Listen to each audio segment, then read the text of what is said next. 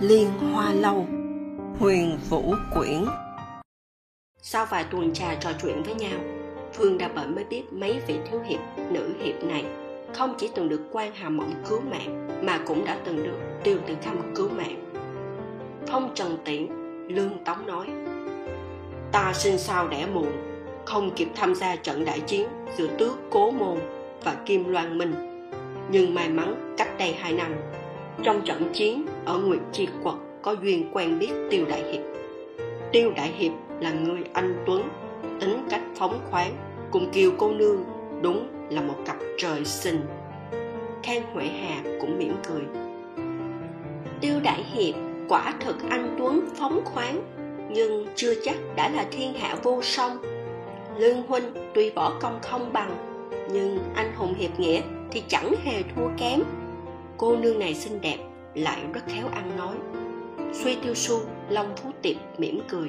Lương huynh, anh hùng hiệp nghĩa chẳng thua kém, nhưng còn có người xét cả về anh tuấn phóng khoáng, lẫn anh hùng hiệp nghĩa cũng không hề thua kém. Khang huệ hà hơi giận dữ, lên tiếng với giọng trách móc. Long mũi mũi long phú tiệp mỉm cười nhìn quan hà mộng, nâng chén trà nhấp một ngụm, rồi cầm lấy cái bánh bao chai xé một miếng từ tốn ngồi ăn. Phương đa bệnh thích thú nhìn quan hà mộng và lý liên hoa đang uống trà một cách rất chừng mực. Y nhìn rất chăm chú, gần như không chớp mắt. Lương tống khẽ ho mấy tiếng, gã biết khang huệ hà cảm mến quan hà mộng, nhưng quan hà mộng lại đối xử khá đặc biệt với tô tiểu dung.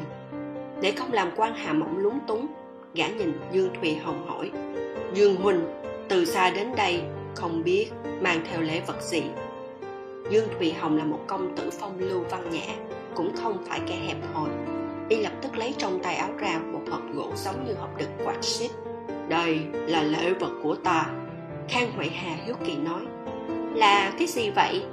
Phương đa bệnh cũng không rời mắt khỏi cái hộp gỗ dài chừng một xích, bề rộng chừng hai tấc đó. Trong hộp đừng cái gì? Đũa ư? Dương thụy hồng cười cười, từ từ mở hộp ra một luồng ánh sáng chói mắt lóe ra từ trong hộp. Không ai ngờ được, đó lại là một thanh trụy thủ có lưỡi vừa ngắn vừa hẹp. Trụy thủ bằng thép tốt, đương nhiên là sáng loáng. Nhưng thanh trụy thủ này lại anh lên một màu đỏ nhạt, trông hết sức đẹp mắt.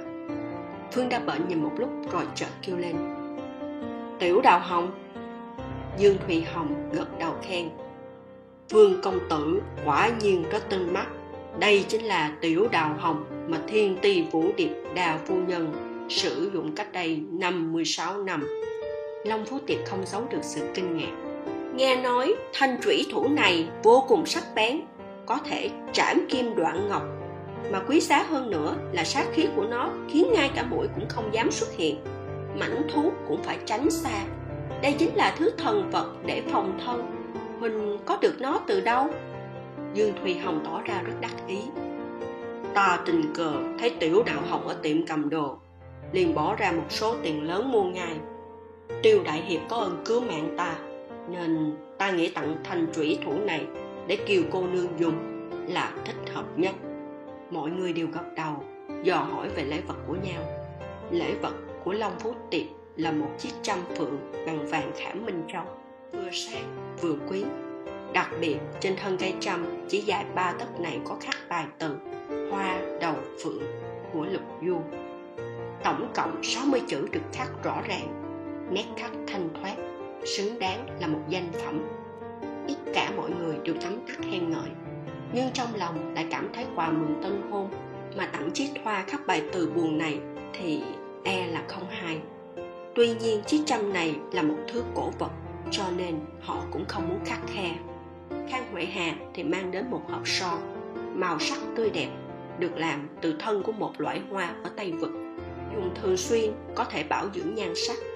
Ngoài ra, cũng có thể thoa lên vết thương do đau kiếm, hiệu quả rất kỳ diệu.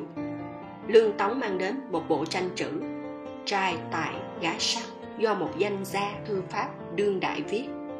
Quan hà mộng và tô tiểu dung không mang theo lễ vật lễ vật của phương đa bệnh lại quá dung tục. Đó là một vạn lượng bạc trắng, hai mươi hũ bồ đào mỹ tử, mười sắp lụa, một trăm thước cây cảnh kỳ lạ. Những thứ này do phương nhi ưu, phương lão gia sai người mang tới. Phương đa bệnh đại diện cho phương gia tới tặng tiêu tử khâm vào đúng ngày 15 tháng 8 tuy nhiên, nếu nói phương đa bệnh là dung tục, thì lý liên hòa phải là quá keo kiệt lễ vật của hắn là một hộp bánh cưới. Phương đa bệnh ngẩn người, mất một lúc lâu mới nói, hay là ta cho ngươi một trăm cây cảnh lạ này nhé. Nhìn hộp bánh, trong mấy người kia có người thầm khinh thường, có người lại vô cùng kinh ngạc. Tuy nhiên, lý liên hoa lập tức từ chối đề nghị của phương đa bệnh, khăng khăng tặng hộp bánh cưới này cho hai vợ chồng tiêu tử khâm. Tất cả mọi người đều nhíu mày, thầm nghĩ, người này đúng là không biết điều tiêu tử khâm và kiều uyển vạn là nhân vật như thế nào mà lại tặng một hộp bánh chưa xứng đáng một sâu tiền như thế? Chẳng phải là khiến người khác khó xử hay sao? Lý liên hòa vỗ vỗ hộp bánh bọc lại cẩn thận từng ly từng tí, như thể đó là một bảo vật. Phương đa bệnh tức giận ra mặt, y thầm nghĩ, hóa ra đây là đại lễ của lý liên hoa. Cái tên lý liên hoa này quả thật là vắt chày ra nước vô cùng keo kiệt, bỏ 5 đồng mua một hộp kẹo. Đối với hắn, đã là đại lễ rồi.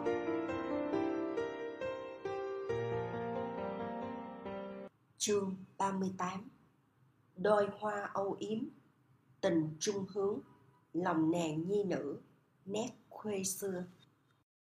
Ngày 15 tháng 8 Bầu trời trong xanh quang đạn Khi hoàng hôn xuống Ráng chiều đỏ rực, phủ lên một góc trời Khiến cho cảnh tượng trở nên vô cùng mỹ lệ, Mê hoặc lòng người.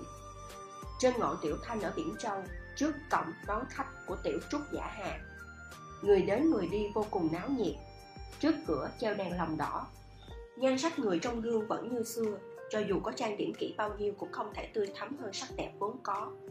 Chỉ có điều dung nhan vẫn vậy, Mà thế sự đã vật đổi sao giờ. Lấy tiêu tử khâm 10 năm trước. Ngay cả trong giấc mộng hoang đường nhất, Chưa bao giờ nàng nghĩ rằng Sẽ có ngày mình lấy tiêu tử Thâm. Mình có yêu tiêu tử Thâm không? Một câu này, không biết nàng đã tự hỏi bao nhiêu lần rồi. 10 năm trước 8 năm trước 6 năm trước 4 năm trước. Cho đến tận khuya hôm qua, Nàng vẫn tự hỏi mình câu đó. Đêm qua nàng mơ thấy y từng vì mình đổ máu, Nhưng lại chưa từng thấy y vì mình rơi lệ. Sau khi tỉnh lại, nàng lặng lẽ hồi tưởng về những ngày trước đây. Quả thật, nàng chỉ thấy y đổ máu vì mình chứ chưa từng thấy y rơi lệ. Người đàn ông đó luôn ra sức che chở cho nàng. Những chuyện khác, y chưa bao giờ nói ra cũng không để nàng thấy. Y khác hẳn với tương di. Mình có yêu tương di không? Có. Lúc nào cũng yêu. Hắn tự do phóng khoáng võ công cao cường trí tuệ hơn người chính vì đạt được thành tựu huy hoàng từ rất sớm, nên hắn trở nên kiêu ngạo. Hắn thích ra lệnh cho người khác.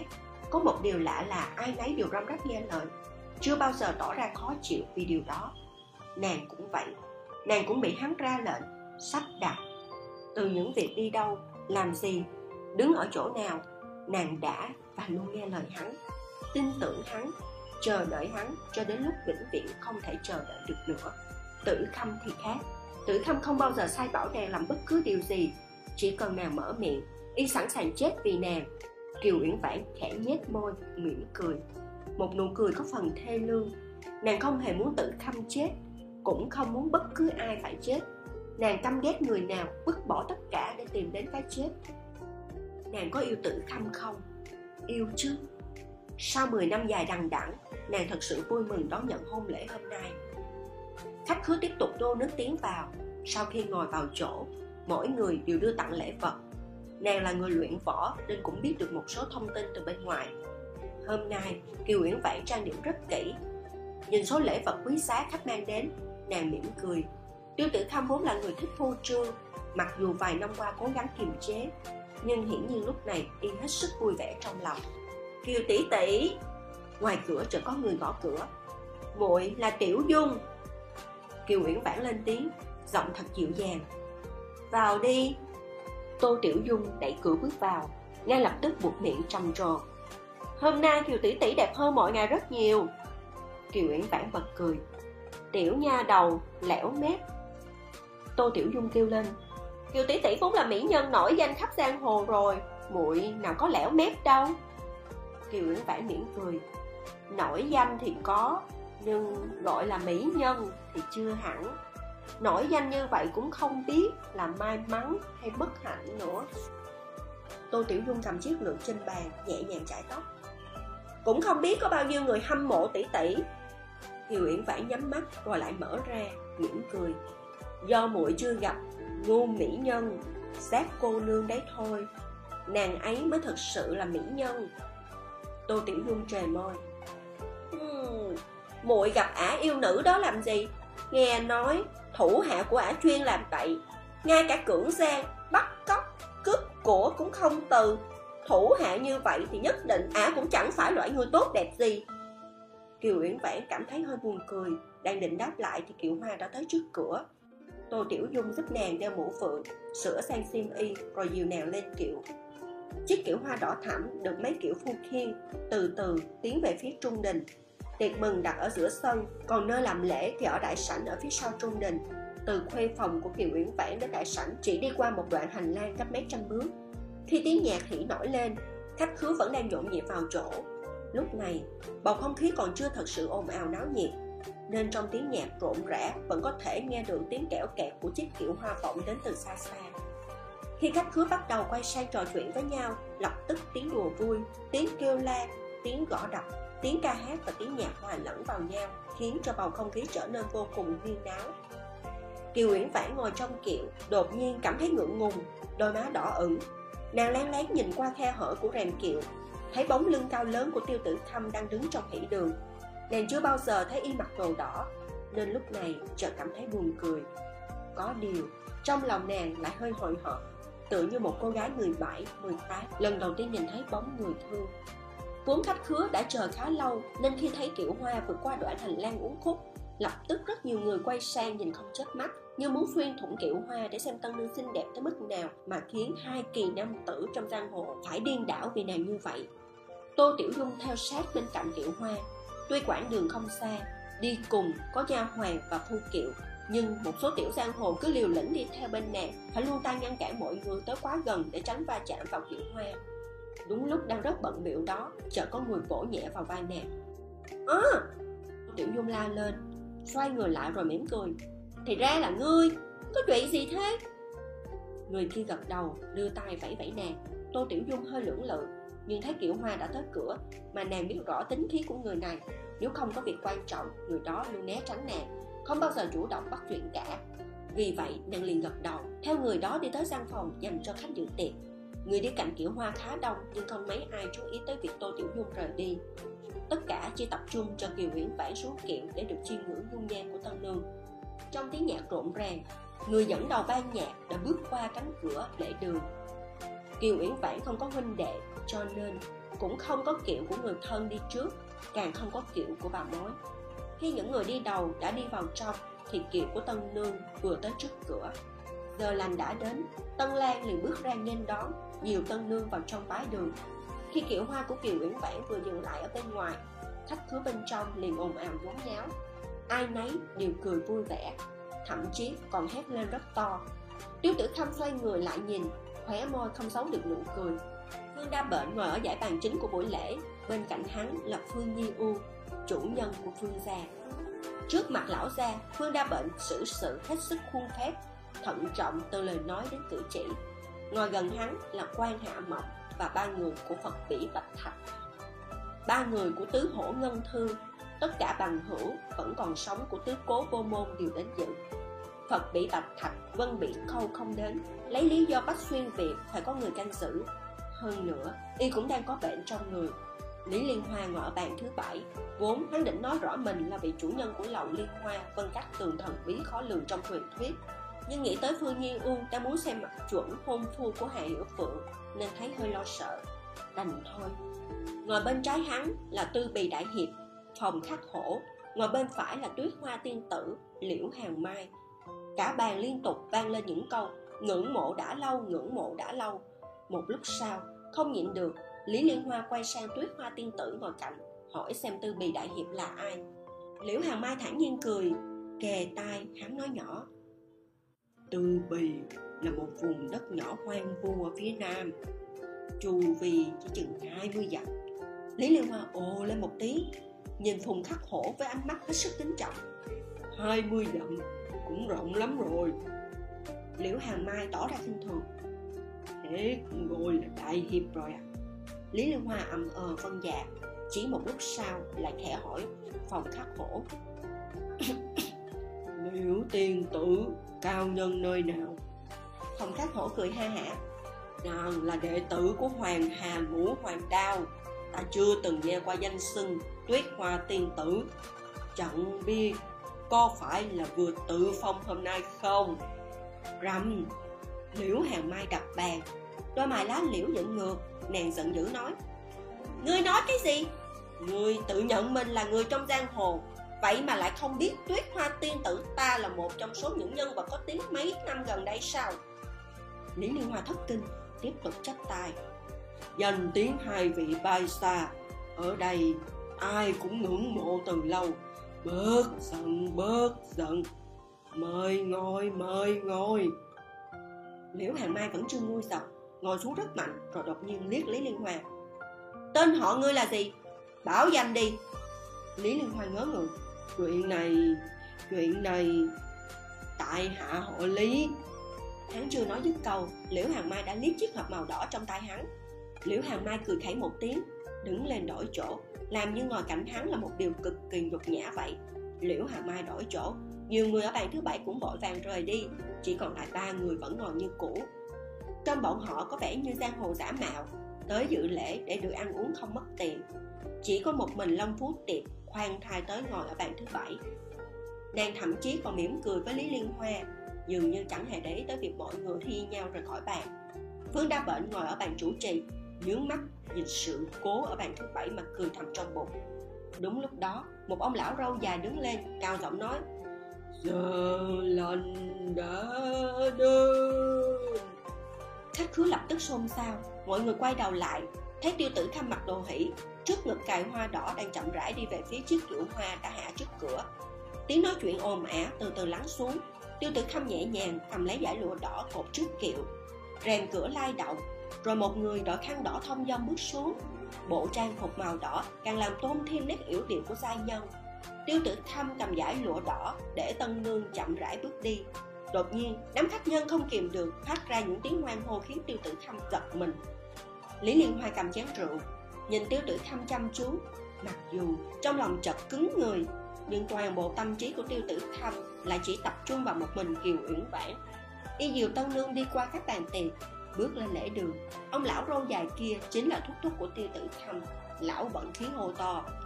Nhất bái thiên địa. Tiêu tử khâm và kiều uyển vãn tay nắm tay quay về phía cửa cùng bái thiên địa. Sau đó lão lại hô nhị bái cầu trường.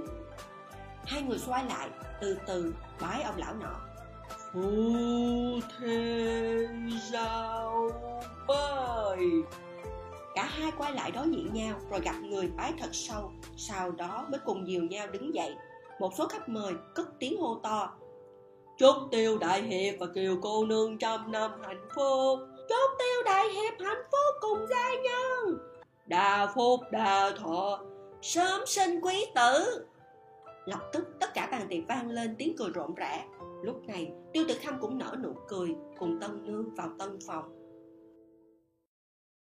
Lý liên hoa vẫn chưa đưa tặng lễ. Sau khi mỉm cười, hắn mới đặt một hộp bánh kẹo trên bàn nhận lễ vật bên cạnh bàn thứ bảy. Đa số lễ vật của mọi người đều quý giá bởi vậy hộp bánh kẹo tầm thường đó lại trở nên nổi bật. Rồi hắn cầm đũa, gắp một miếng rau cho vào miệng nhấm nháp. Mấy người ngồi cùng bàn đều kinh ngạc nhìn vị khách không đếm xỉa tới lễ nghĩa này.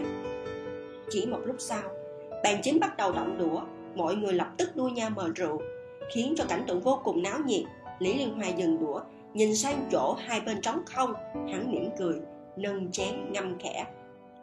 Nhớ bồi tường chúc thử tịch.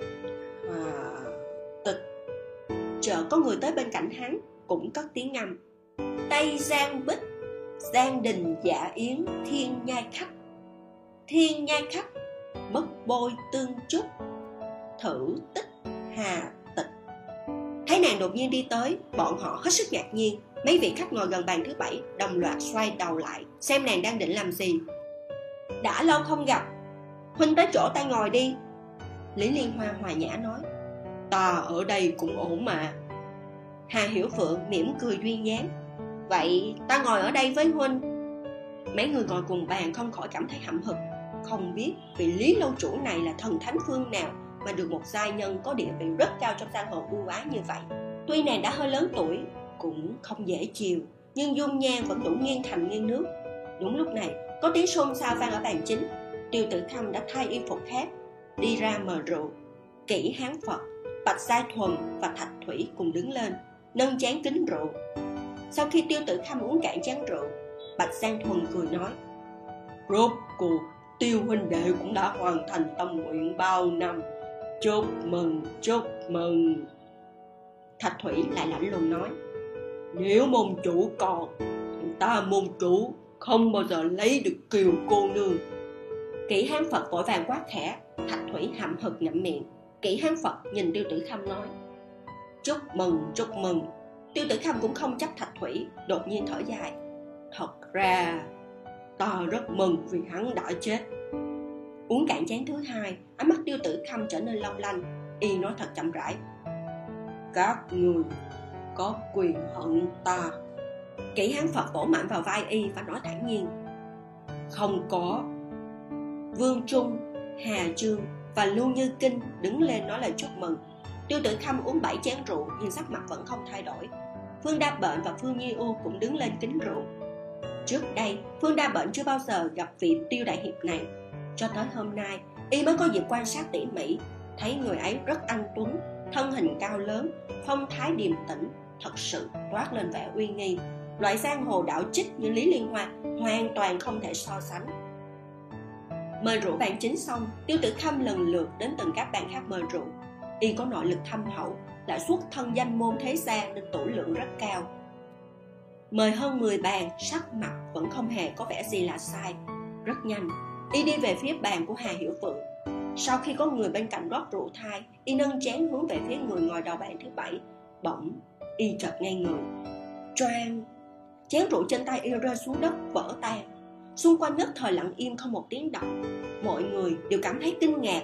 Từ sau khi lý tương di và địch phi thanh chết, cho dù bỏ công của tiêu tử thâm không phải là đệ nhất thiên hạ, thì cũng xếp vào hàng cao thủ số 1 lực đạo lên cánh tay y vô cùng vững vàng, cho dù cầm vật nặng, trăm cân cũng không thành vấn đề. Thế mà lại không cầm vững một chén rượu nhỏ. Điều này quá thật hết sức kỳ lạ. Tiêu tử khâm nhìn một người ở bàn số 7 chằm chằm không chớp mắt, rồi chợt lên tiếng. Người! Người người kia mỉm cười, nâng chén đứng lên. Lý liên hoa chúc mừng tiêu đại hiệp và kiều cô nương kết mối duyên lành. Trăm năm hạnh phúc, sống với nhau tới lúc đầu bạc răng lòng. Tiêu tử khâm vẫn nhìn hắn đăm đăm. Người, lý liên hoa nâng rượu một hơi uống cạn. Tiêu tử khâm nghe người mất một lúc mới lấy lại được một chén khác trên bàn, rót rượu uống cạn. Lại nghe lý liên hoa nó thật nhã nhặn người nên đối đãi với bản thân mình tốt hơn. Tiêu tử khâm nghe người một lúc rất lâu, rồi gật gật đầu. Lý liên hoa nâng ly rượu thứ hai lên rồi nói, chúc mừng. Tiêu tử khâm lại gật gật đầu nói, người lý liên hoa dốc cạn chén, lý liên hoa tiêu tử khâm đứng trước mặt hắn khá lâu, khiến cho những người ở bàn bên cạnh không khỏi ghé tay nhau sầm xì. Tiêu đại hiệp sai rồi tiêu tử khâm rót một chén rượu khác, uống ực một hơi cạn sạch. Choang y ném cái ly xuống đất rảo bước quay đi, thậm chí không mời rượu những người khác trong bàn. Hà hiểu phượng giật mình nhìn tiêu tử khâm bước đi ngẹn lời nhìn lý liên hoa trân trói. Huynh, đúng là quái nhân. Lý liên hoa ngạc nhiên. Ta quái gở ở điểm nào? Hà hiểu phượng chỉ tiêu tử khâm rồi lại chỉ vào lý liên hoa. Hai người hai người rất kỳ lạ. Lý liên hoa ngạc nhiên hỏi lại, y lấy vợ, ta tới chúc mừng, có gì lạ nào? Hà hiểu phương ngay người mất một lúc lâu rồi mới lên tiếng, y chưa mời rượu ta. Lý liên hoa càng ngạc nhiên hơn, không phải, y nhìn thấy cô nương nên nhất thời sợ y đánh rơi chén rượu đó sao? Hà hiểu phượng há to miệng, chỉ vào mũi mình, vì nhìn thấy ta mà y làm vỡ chén rượu sao ta cảm thấy là vì y nhìn thấy huynh? Lý liên hoa thở dài. Tất nhiên là y thấy cô nương, nên mới thất thần, làm rơi chén rượu. Hà hiểu phượng nửa tin nửa ngờ, nhưng trong lòng cũng thấy vui vui. Thật sao? Lý liên hoa nghiêm mặt đáp. Đương nhiên là thật rồi. Nếu không phải vì siêu hồn lạc phách, thì nhìn thấy cô nương chẳng lẽ siêu hồn lạc phách vì nhìn thấy ta? Hà hiểu phượng suy nghĩ một lúc mỉm cười rạng rỡ như hoa xuân điều này cũng đúng. Không ít người trong bàn tiệc mừng xôn xao bàn tán, hiếu kỳ nhìn lý liên hoa. Riêng quan hà mộng ngồi ở bàn chính lại chưa hề đứng lên mà rượu, cũng không nhìn lý liên hoa. Rõ ràng là tâm trạng đang bất an. Phương đa bệnh đã chú ý đến gã rất lâu, rốt cuộc không nhịn được lên tiếng hỏi. Quan huynh đang lo lắng chuyện gì sao? Quan hà mộng ngẩn người rồi cao mày. Ta đang băn khoăn, không biết nghĩa muội đi đâu rồi phương đa bệnh hết nhìn đông lại nhìn tây. Đúng là nãy giờ y không thấy tô tiểu dung đâu cả. Nàng có quan hệ khá thân thiết với kiều uyển vãn. Lẽ ra phải ngồi ở bàn chính, vì sao lại không hề thấy? Từ sau khi đến giúp kiều cô nương trang điểm, không thấy mũi ấy quay lại. Quan hà mộng trầm giọng nói, phương đa bệnh rất muốn cười thành tiếng, nhưng vì có lão gia ngồi kế bên nên chỉ mỉm cười một cách tao nhã. Y nói, chẳng lẽ nàng vẫn ở bên kiều cô nương? Nói thì như vậy, nhưng trong lòng y lại nghĩ, chẳng lẽ nàng ta theo sát tân nương ngay cả lúc động phòng? Quan hà mộng lắc đầu. Chắc chắn là không có chuyện đó rồi. Gã đưa mắt tìm kiếm khắp các bàn tiệc một lượt rồi nói nhỏ. Muội ấy mất tích rồi. Phương đa bệnh nói, đây là tiểu trúc giả, nơi ở của tử bào tuyên thiên. Ai dám tới xin sự chứ? Chắc là tô cô nương đi đâu đó một lúc thôi, không có chuyện gì đâu mình cứ yên tâm. Quan hà mộng nở nụ cười nhạt, nói chậm rãi. Ta lại sợ vì đây là nhà của tiêu tại hiệp, cho nên mới có người dám tới xin sự. Bởi vì hôm nay ở đây không hề bố trí phòng vệ. Phương đa bệnh thấy gã cười nhạt, tự dưng cảm thấy ớn lạnh, nhưng vẫn miễn cưỡng cười cười. Quan huynh nói cũng có lý. Tuy nhiên, ta nghĩ cũng không đến nỗi như vậy sau khi tiêu tử khâm kính rượu khắp một lượt bữa tiệc cũng diễn ra quá nữa. Đúng lúc đó ngoài cửa có người kêu lên. Người lại à! Mọi người trong đình viện đều ngẩn ra. Chỉ thấy một vật gì đó bay qua không trung rồi rơi xuống tư thế quái dị. Tất cả nhìn kỹ thì thấy đó là một tên nô của tiểu trúc giả hà. Tên nô kia vội vàng bò dậy nhìn đông ngó tay rõ ràng còn chưa hiểu chuyện gì xảy ra. Thậm chí còn chưa kịp kinh hãi nhiều cao thủ trong bữa tiệc hoảng sợ nhìn nhau, muốn ném một người vào trong viện không khó. Người bị ném cũng không bầm dập mặt mũi. Hơn nữa, người bị ném còn chưa kịp kinh hãi thì đã bay vào tới nơi. Để làm được điều đó thì bỏ công phải đạt tới trình độ như thế nào đây? Lúc này, tiêu tử kham đã uống ít nhất vài hũ rượu ngon nên cũng đã ngà ngà sai. Tuy nhiên, phản ứng của y vẫn còn rất nhanh nhạy, trong nháy mắt đã chặn trước cửa đình viện. Là ai làm! Người dự tiệc hầu như cũng có ý ganh đua cao thấp, đều nhao nhao đứng lên, đã thấy một người đàn ông mặc áo bào xanh đứng trước cửa. Tuổi tác, diện mạo người nọ khoảng chừng 30 khuôn mặt anh tuấn nhã nhặn. Y cầm một cái hộp gỗ, bình thản đứng ở cửa, có điều sắc mặt của y không lộ vẻ muốn chúc mừng, cũng chẳng tỏ ra khiêu khích. Ánh mắt mọi người đều đổ dồn vào phía người mới tới. Gương mặt người này hoàn toàn xa lạ, chắc chắn không phải là nhân vật thường gặp trên giang hồ trong những năm gần đây. Ngược lại mấy người ở bàn chính đều bàn hoàng biến sắc đồng thanh kêu lên, địch phi thanh trong chớp mắt, có mấy người vội vàng trắng trước mặt tiêu tử khâm, lòng thầm nghĩ, chẳng cần biết vì sao tên ma đầu này chưa chết, nhưng hôm nay dù có phải bỏ mình cũng phải bảo vệ an toàn cho tiêu tử khâm và kiều uyển vãn. Trong khoảnh khắc yên tĩnh chết chóc đó, người người mở to hai mắt nhìn vị minh chủ kim loan minh mà theo lời đồn đã chết 10 năm. Tâm pháp nội công cương mãnh, bi phong bạch dương của địch phi thanh được xếp vào hàng số 1 trong võ lâm nếu người này đúng là địch phi thanh, giữa tiệc chúc mừng đông đúc như thế này, uy lực một trưởng của y cũng đủ giết chết mấy vị khách cùng một lúc trong nháy mắt. Sao tên sắc tinh này lại còn chưa chết. Mười năm qua, y đi đâu? Hôm nay, y tới tiểu trúc giả hà gây nên đại nạn gì đây? Tất cả mọi người đều im thiên thiết, toàn thân ớn lạnh. Nếu hôm nay y trả thù tiêu tự khâm, ra tay tàn sát thì đúng là mình chết rất oan uổng. Địch phi thanh thản nhiên đứng trước cửa nhìn vẻ mặt căng thẳng của mọi người, y khinh thường đưa mắt nhìn quanh đình viện. Tất cả khách khứa đều khiếp sợ, không biết y muốn làm gì. Tiêu tử khâm vừa định mở miệng thì kỹ hán phật đang chắn trước mặt y chợt nói khẽ. Kiều cô nương còn ở trong phòng. Lời nhắc nhở đó khiến tiêu tử khâm tỉnh ngộ. Y vốn đang giận dữ, không hiểu vì sao địch phi thanh chưa chết. Càng không đoán được y đến đây để gây chuyện gì. Đang định nhân lúc ngà ngà sai mà rút kiếm nhưng khi kỹ hán phật nhắc đến kiều uyển vãn y thầm giật mình. Căm phẫn đang dâng lên trong lòng, liền nguội lạnh kỹ hán phật đứng chắn trước mặt mọi người, trầm giọng hỏi, địch phi thanh? Địch phi thanh ném cái hộp gỡ trong tay ra. Bộp cái hộp gỗ rơi trước mặt kỹ hán phật, địch phi thanh nói thật hờ hững. Mười năm không gặp, hy vọng ngươi vẫn khỏe. Kỹ hán phật không biết y muốn làm gì, cũng thản nhiên đáp hy vọng minh chủ cũng vậy. Không biết địch minh chủ tới đây có mục đích gì. Địch phi thanh không để ý tới kỹ hán phật nữa, đưa mắt nhìn tiêu tử khâm từ đầu tới chân. Nghe nói mấy năm qua, võ công của người tiến bộ rất nhanh. Hai giới hắc bạch trong võ lâm coi người là cao thủ số một hiện nay. Mọi người vừa nghe hỏi đã biết có chuyện gì không hay sắp xảy ra, kỹ hán phật trầm giọng nói danh hiệu đệ nhất cao thủ võ lâm này nọ là do bằng hữu võ lâm ưu ái tặng cho hắn. Trong chốn giang hồ, vốn có nhiều tàn long ngọa hổ, nào có ai dám tự nhận là cao thủ số một? Địch phi thanh hư lạnh một tiếng, nhưng vẫn chỉ nhìn một mình tiêu tử khâm trước mặt đông đảo quan khách.